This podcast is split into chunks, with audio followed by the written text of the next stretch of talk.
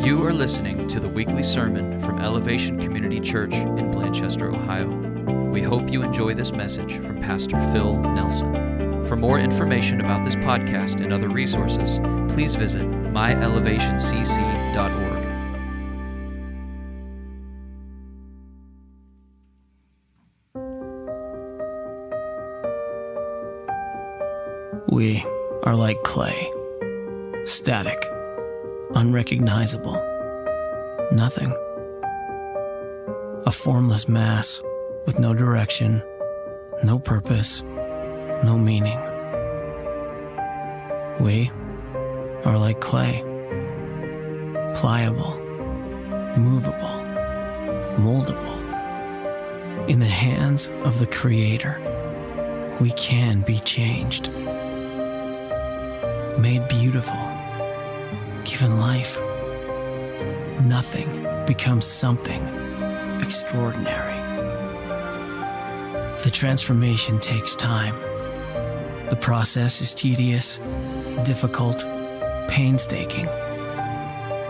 But soon, we see the beginnings of something wonderful. The formless takes shape. The unrecognizable finds its identity. The meaningless is given purpose. From nothing comes beauty. We are like clay, each piece different than the next, given unlimited potential in the hands of the potter.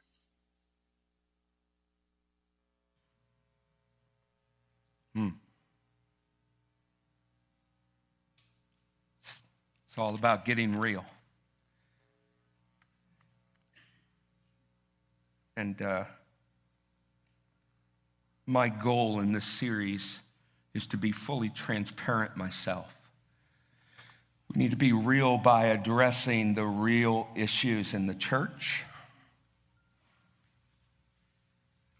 Way more than we address the uh, issues in the world. I do believe that God desires to do great revival and work and transformation in our world, in our government, in our country. But guess what? The work does not pass over the children of God and do the work without them. God wants to partner with us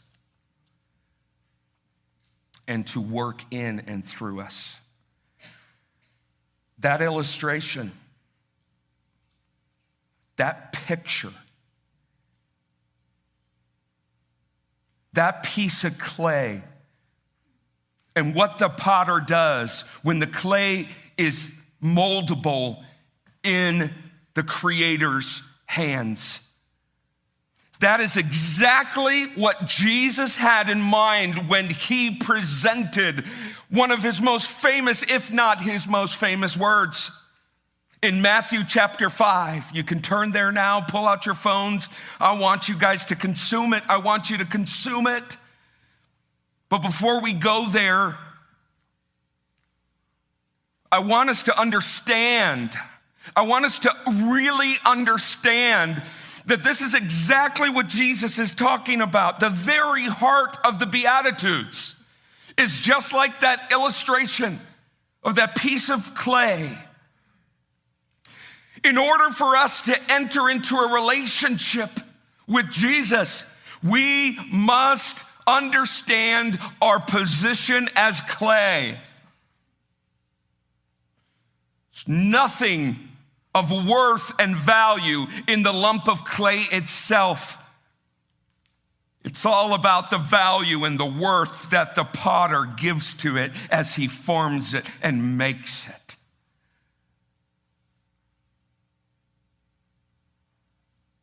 We need to understand that we have to become moldable and shapeable and teachable in the hands of the Creator. And when we do, friends, when we do, something incredible happens. Your life is changed.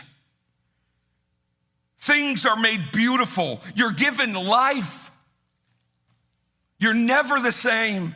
Nothing becomes something, and the ordinary becomes extraordinary.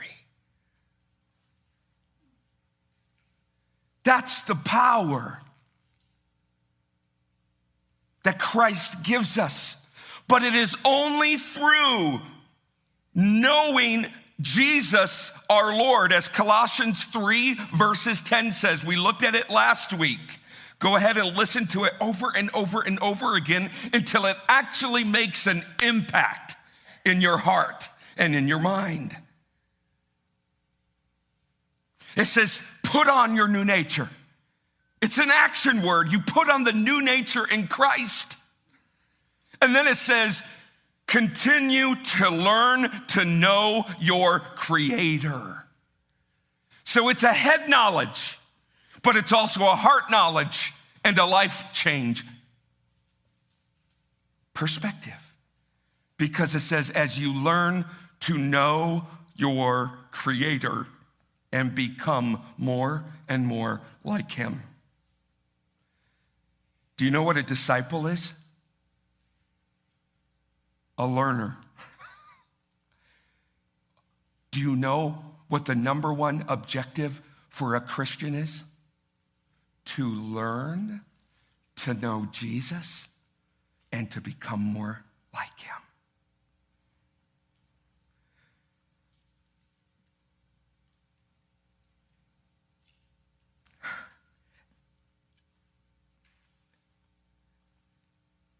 The biggest problem, the biggest problem that the church in America has is we know it, but there is no life change at all.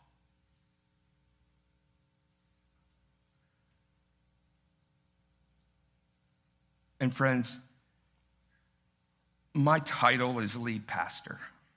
What's that mean? It means that I get to change you, right? No. The only one that changes the heart is Jesus Christ through the power of the Holy Spirit. I can't force you to live out these words of Jesus. I can't continually check your Facebook account and make sure that you're saying the right things and playing the right part. Just like I can't force a horse to come to a trough of water and drink.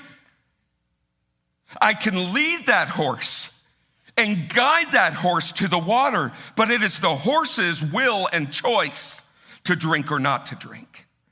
But I will tell you, friends, that I'm not going to waste another day by preaching the truth and the words of Jesus Christ to get you to grow from a little baby Christian to mature in Christ.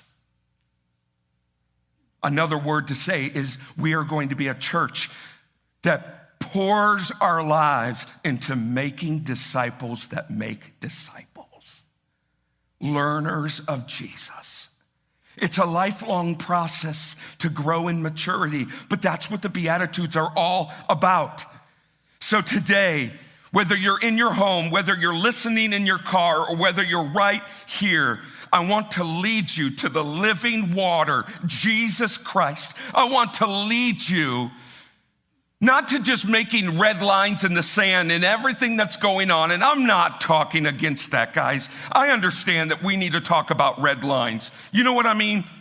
It's like, what are we going to do when this happens? And what are we going to do when this happens? And let's put red lines. We need to talk about that. You need to decide over what red lines and decisions uh, and boundaries you're putting up as your family. But, guys, as Christians, where do we get our red lines? We get them from the red words of Jesus and the red drops of blood that he shed for you and me. If you're building any other red lines than that, you are misguided and you will be disappointed. And so, friends, we need to look so seriously at Jesus' red words. And thanks to his red drops of blood, we can receive it. It's not enough to know the Beatitudes. It's not enough to know scripture that tells you what a Christian should look like. It's about life change. And that life change only comes from becoming that lump of clay in the master's hand. Our culture hinders us all the time because it's all about us finding our destiny. It's all about us going and get it. It's about our freedoms. No, it's not. It's about the freedom that Christ died to give us. Is this an anti freedom message? Absolutely not. But we need to understand that this is the basis and the foundation for anyone who calls themselves a Christian.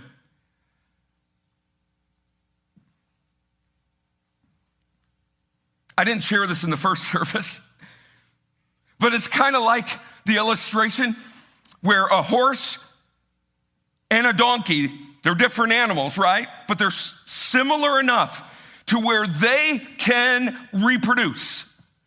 Let me say for the simple of heart, to where they can have a baby. And that baby, when it's born, is called a mule. and that mule is sterile. Don't know what that is? Ask the person next to you. It can't reproduce. And sadly, the church has developed a ministry producing mules who do the work of the ministry, who talk like a Christian, who comes and worships and is intended to do good and wants to, man, the sermons move them and they want to do their devotions and they base their, their Christian life on, on works and things that they can do to please God, and they never reproduce other learners of Jesus. Not on my watch. I'm going to do everything I can to model that, to live it and lead it. But, guys, it's okay to be a Christian baby when you're born. It's good. Let us feed you. Let us nourish you. Let us teach you. Let us comfort you. Let us coddle you. But if you stay there, you're going to be really frustrated when our standard goes up and our expectations from the Word of God are placed on you. Whoo! Thank you, God, for speaking. Just put our focus on you. I, I said this this morning, first service. I made a confession. So when you make a confession, you mean you're it means you're being genuine, right? I made a confession that this is the first message that I've ever done or series I've ever done on Beatitudes. Well, one of our worship team members gently and humbly corrected me. I did a Beatitudes a series in December of 2018. It was a powerful series. I didn't even remember it.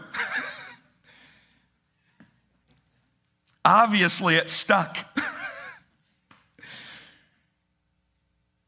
but why I thought I never taught it is because I didn't understand them.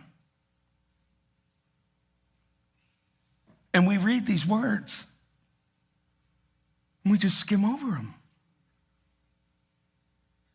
And if this is really the Beatitudes, meaning we're to be the attitude of Christ and everything else falls into place from there,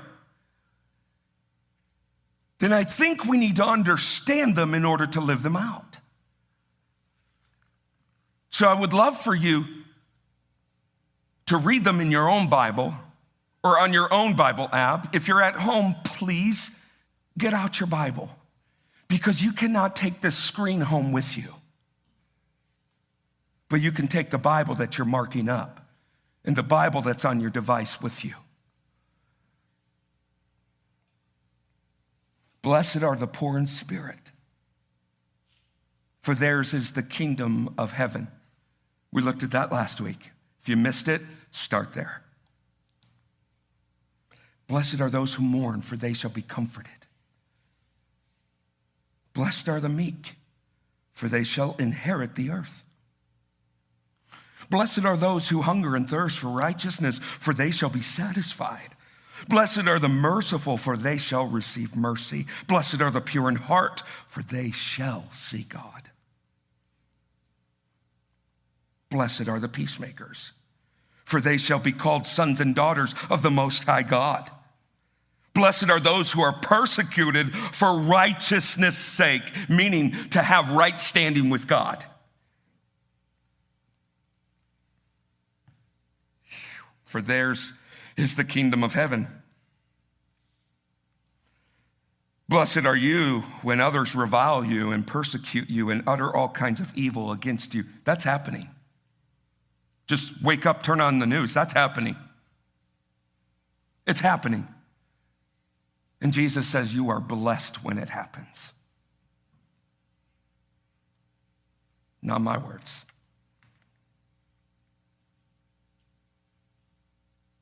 Rejoice and be glad, for your reward is great in heaven. Jesus talks about storing up treasures.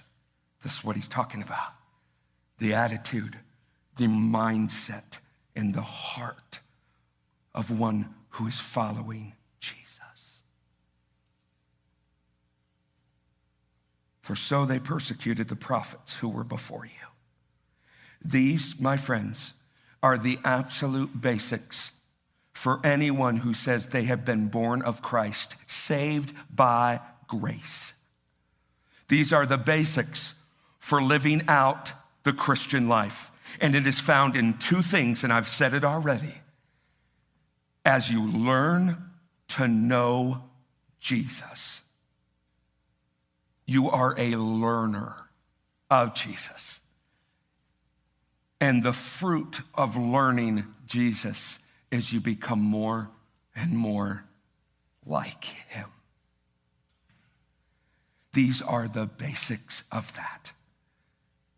We say it like this for this series be the attitude. Can you say that after me? Be the attitude. Now, everyone, be the attitude. Be the attitude. As you think, as you believe, everything falls into place. Don't just memorize the Beatitudes. Be, become, grow into, be immersed with them, and your life will grow. This is where favor for the Christian comes into play. This right here is the prosperity gospel. Not anything else that you hear that if you pray much, your checking account will grow much. It's in the humility and the attitude of nothing becoming nothing without Christ. This is the blessing that God always wants to give his children is when we put on the attitudes of Christ. You want to live a happy, fulfilled, favored life? Live the attitude of Christ. So today we're going to look at two. We're going to blitz through two steps. This is why it's so important. I'm going to do my job and I'm going to diligently try to speak and clearly communicate God's word, Jesus' words to us. It's your job to take it and put it in your mouth, digest it and consume it and live it out. Anything that doesn't line up to God, let it be waste.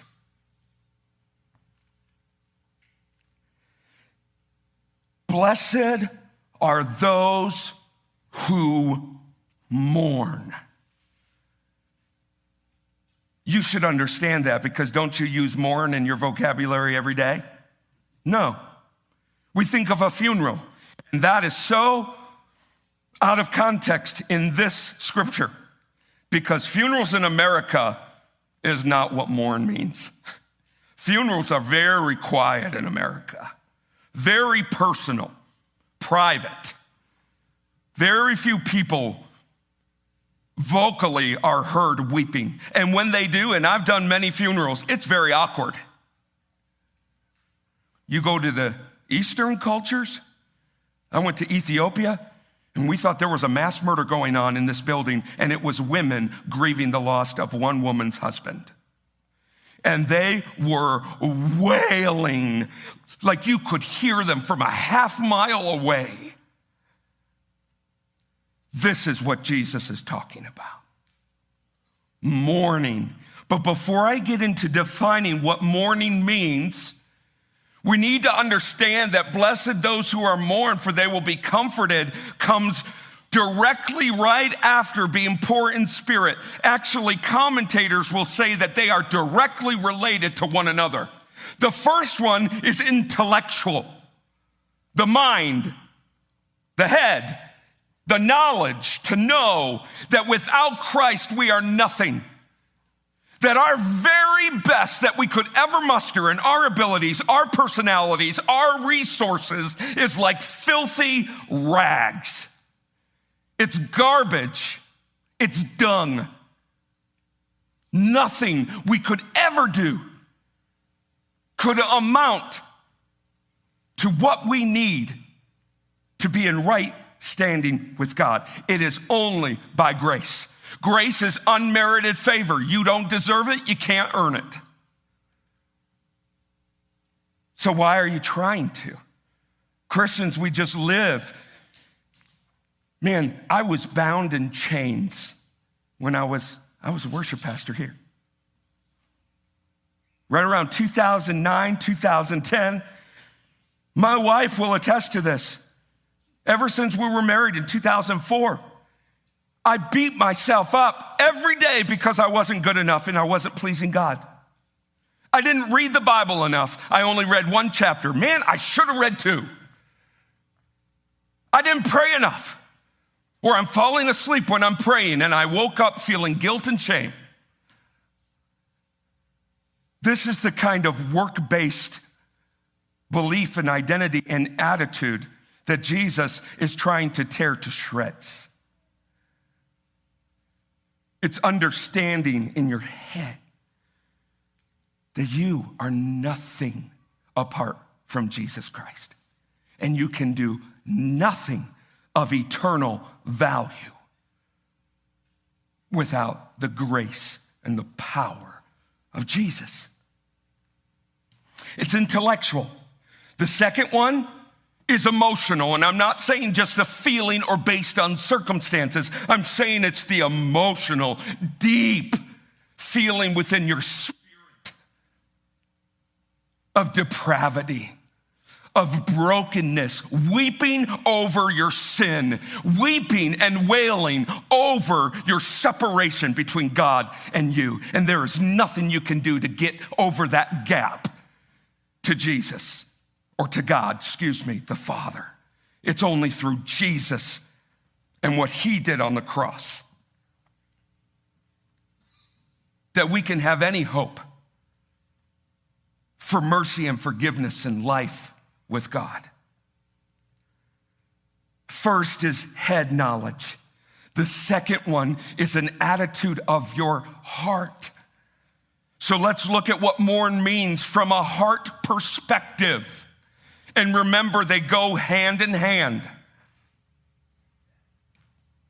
The, the heart pumps blood to your body and to your organs and to your head. Guess what your head does? It tells the body what to do. You need both. Man, Jesus was so wise to share those as the first steps to salvation and growing in Christ.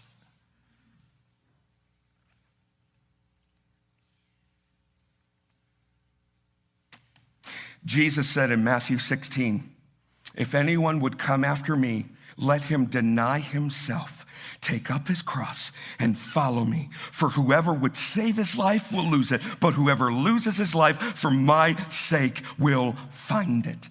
This is exactly what mourning is talking about. It's the strongest word in the Greek for something like this. The strongest word, Jesus is using the strongest word that he can find in the Greek language to present this to us of what our heart position is supposed to be like. And it means to wail and weep loudly. It's weeping over our broken, sinful, inadequate, total inability to be in right standing with God. This is all about understanding the depth of our spiritual bankruptcy and desperation of Jesus to have any kind of hope for a future.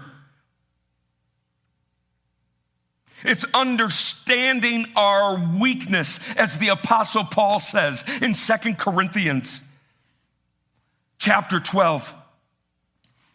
He was struggling with his weakness. What do we do in our culture? Don't focus on your weaknesses. Focus on your strengths. The weakness will take care of itself. That is opposite, polar opposite of what Jesus is saying in Matthew 5.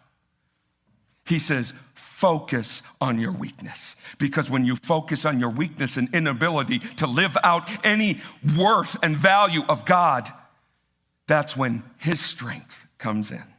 Let's look. My grace is all you need, unmerited favor. My power works best in weakness.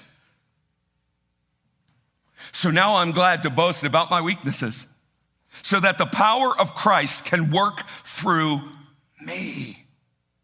That's why I take pleasure in my weaknesses and in the insults, hardships, persecutions, and troubles that I suffer for Christ. Remember, Paul suffered a martyr's death for Jesus Christ. Just remember that. For when I am weak, I am strong. This is how we mourn and travail over our inability to do anything good or worth God's favor. This kind of attitude is reflected in the life of Jesus, which we'll look in look at at the end. Here's the spiritual definition I want to leave you for mourn before we go to the next. To mourn is to recognize your utter inability to do anything within yourself to please God. You then place your complete dependence on Christ's ability to sustain and strengthen you. You recognize your utter inability to do anything within yourself, your own strength, your own resources, your own desires, your own personalities, your own skills. You place complete dependence on Christ's ability to sustain and strengthen you. Let me say it in a different way that you might understand, especially in light of the season of COVID and, and sickness going around. When someone is placed on a ventilator, that person is completely and utterly dependent upon the ventilator to breathe for them, to pump the oxygen and the blood flow in their body to keep their organs healthy and functioning. The attitude of Jesus is our ventilator, where we're fully dependent on Christ to sustain us, and to strengthen us, to do the work of the supernatural, where it takes the super one, the spiritual, supernatural, to do it. And since this series is Get Real, I'm going to get real. We live in a culture where churches function by people coming into a building, hooking up to a ventilator in worship and teaching, and they leave their ventilators on the seats. And they grow, go through life dying of spiritual oxygen, unable to do an ounce of spiritual work without the ventilator. Guys, Sundays were never created to be the time where you live out your dependence on Christ and then leave it in the building and go out and live your life. We can't do it. There is a dying, lost world that needs to see people who are fully dependent on Jesus for their next breath, let alone making some eternal difference on this earth. Starts with me. It starts with me. It starts with me. You see, when, when we weep and when we wail, and guys, I know you don't do that, right? But when you take a deep exhale of the stress in the world and you inhale and you let it out, women, when you watch a really good chick flick and you weep and weep and cry, cry, cry, it's cleansing, is it not? It's why people actually feel cleansed after a funeral, after grieving. They refresh. That's what it means that you will be comforted. You will be comforted means that God's going to give you the strength that you need to sustain you. He cleanses you and refreshes you with His Word and with His Spirit and with the gospel of Jesus. That's good news. Staircase number two, or stair step number two. Blessed are the meek. Okay, what does that mean? I don't know. The meek well, if you're like me, I just take it, well, it's probably a pushover. Someone who's a softy, right? Someone who lets people do whatever they want to do to them and they don't say anything. Because, I mean, Jesus went to the slaughter, right, without saying a word and be, being uh, silent. It's not necessarily about being a pushover, but there's only two people in the Bible that are referenced or referred as meek. Moses and Jesus. Meek has nothing about being weak in the physical sense. Meek has everything about has everything to do about gentleness, lowliness, and humility. Man, would the church change if we began to live out those three?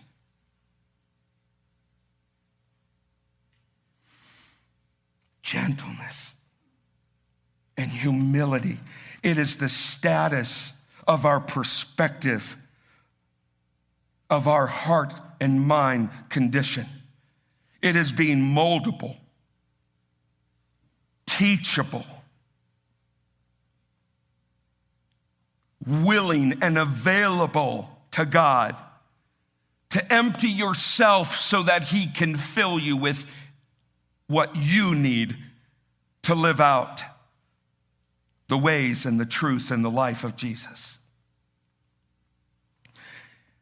The whole purpose of meek in the Greek and in Jesus' culture is all about the domestication of an animal, a wild animal. So when you take a, like a, a, a horse or a donkey or a deer or a bear and you try to tame it, domesticate it. It's, it's like this. That's, that's the result of taming and domesticating it. But here's the thing You don't break the spirit of the animal. That's a no no. You don't break the spirit of the animal. It's what God gave his creation, the spirit. It doesn't need to change. And you don't make it any less stronger than it was before. But here's what happens you channel the strength of the animal to your purpose, not theirs. You channel their responses to your objective and your goals, not the animals. You make them submissive to your purposes. And that is really when the animal becomes free to be who they are. So, what does this mean for you? To be meek. It means this God made you fearfully and wonderfully for a purpose that he plans to accomplish in you. But what he must do is channel your strengths, your personality, your desires, your skills into his ways and his heart. The ultimate goal of what the Spirit is doing within us to grow us more like Christ is to refine us. Where the impurities and the things of the flesh and the things that don't amount to anything melt away and align us to a place where we are living for Him and not living for ourselves. Remember what I said about our church it's okay to be a Christian uh, or a baby Christian when you're young, but you were never created to stay there. When you stay there, you're really tempted and pulled to live for yourself. But as you grow into Christ and the ways of Christ, and you start looking more and more like Him, guess what you're doing? You're living for Him, not for you. That's what it means to deny yourself, to die to yourself and to submit to God's ways, to submit to Christ's truth and his life.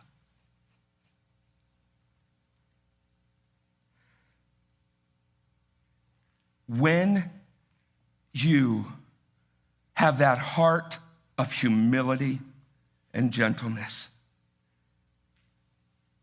you are living out his word and you will be rewarded to inherit the earth. What does that mean? Two things now and later. Okay, let's start with the now. When you are humble and you are meek and you are shapeable in the hands of the Creator, and you empty yourself so that He can fill you, you start walking in authority that the demons tremble and flee from. You want that? You got to be meek. You got to be nothing so that his power can scatter the darkness. Guys, we need to be a church of people who are growing in power through their humility. But we have authority. We have authority to walk over the darkness corruption, and the evil one in this world. Because greater is he who's in you than he who is in the world. Let me say it again, and maybe we'll get an amen. Greater is he, Jesus Christ, who is in you than he, Satan, Beelzebub, the prince and power of the air that is in the world.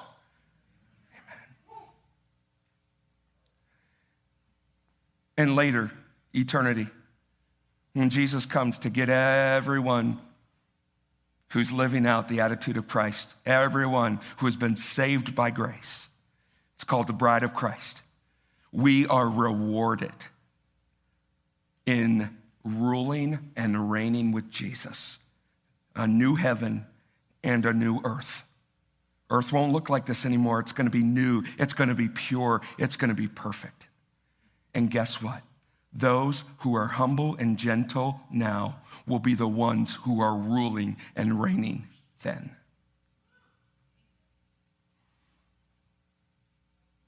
So when the enemy tempts you to put on your entitlement as a Christian, and the enemy tempts you to start adding up your attendance to church, and when the enemy starts tempting you to look down at the other Christians who aren't growing, remember the humble the gentle are the ones that Jesus will raise up.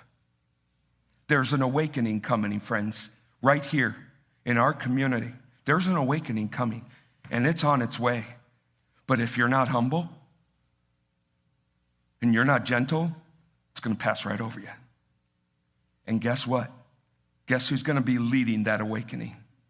It's going to be men and women who are faceless and nameless. People aren't going to know them. It's not going to be the people who are on YouTube's, YouTube, YouTube's, YouTube. the people who have their own website and channel of all their sermons. Yeah, God's going to, I'm not, God uses them mightily. The awakening that's coming is going to be from them who are on their face, humbled in the Lord. Let's embrace these attitudes. Friends, don't just look in the mirror and see the attitudes and walk away and leave them there. Don't leave the ventilator of your dependence on Jesus in the seat when you leave. We say the church has left the building, but we act like it hasn't. I'm done. I'm done. Application. Band, you can come up. I try to leave you guys application to where you can take it. Put this these two keys of application, put them on your keychain. And when you need them, go ahead and use them in the door that's in front of you.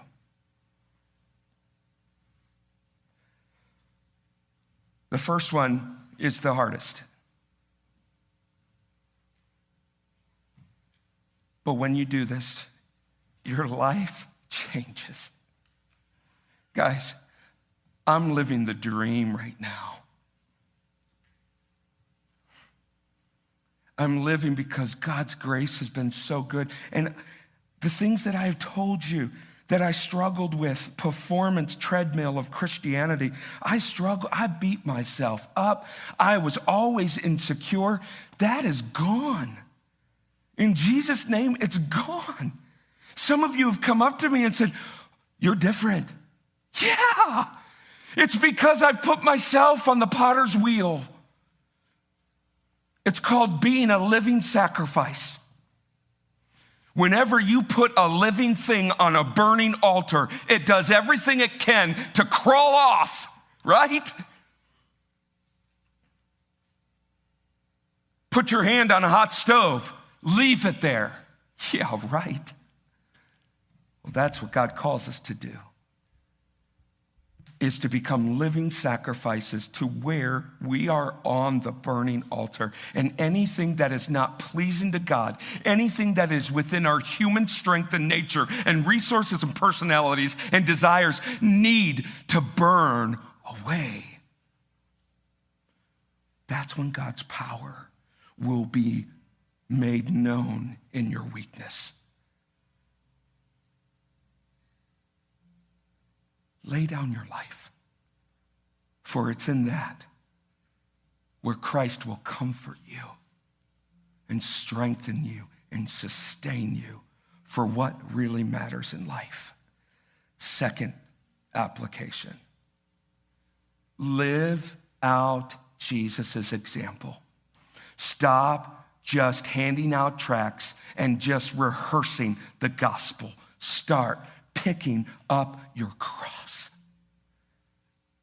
and follow him.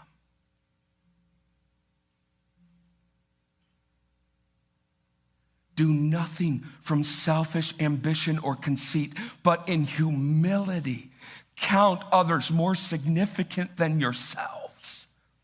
We don't do that well. Let each of you look not only to his own interest, but to the interest of others as it drips.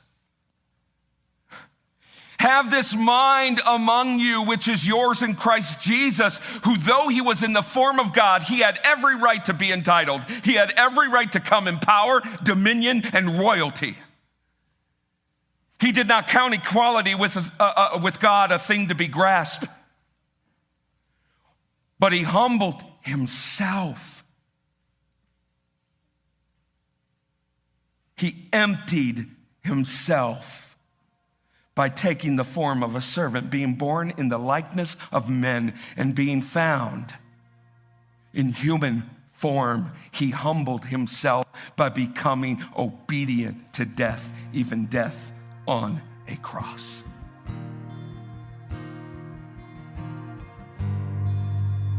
During this time of worship, reconnect to your dependence on Christ.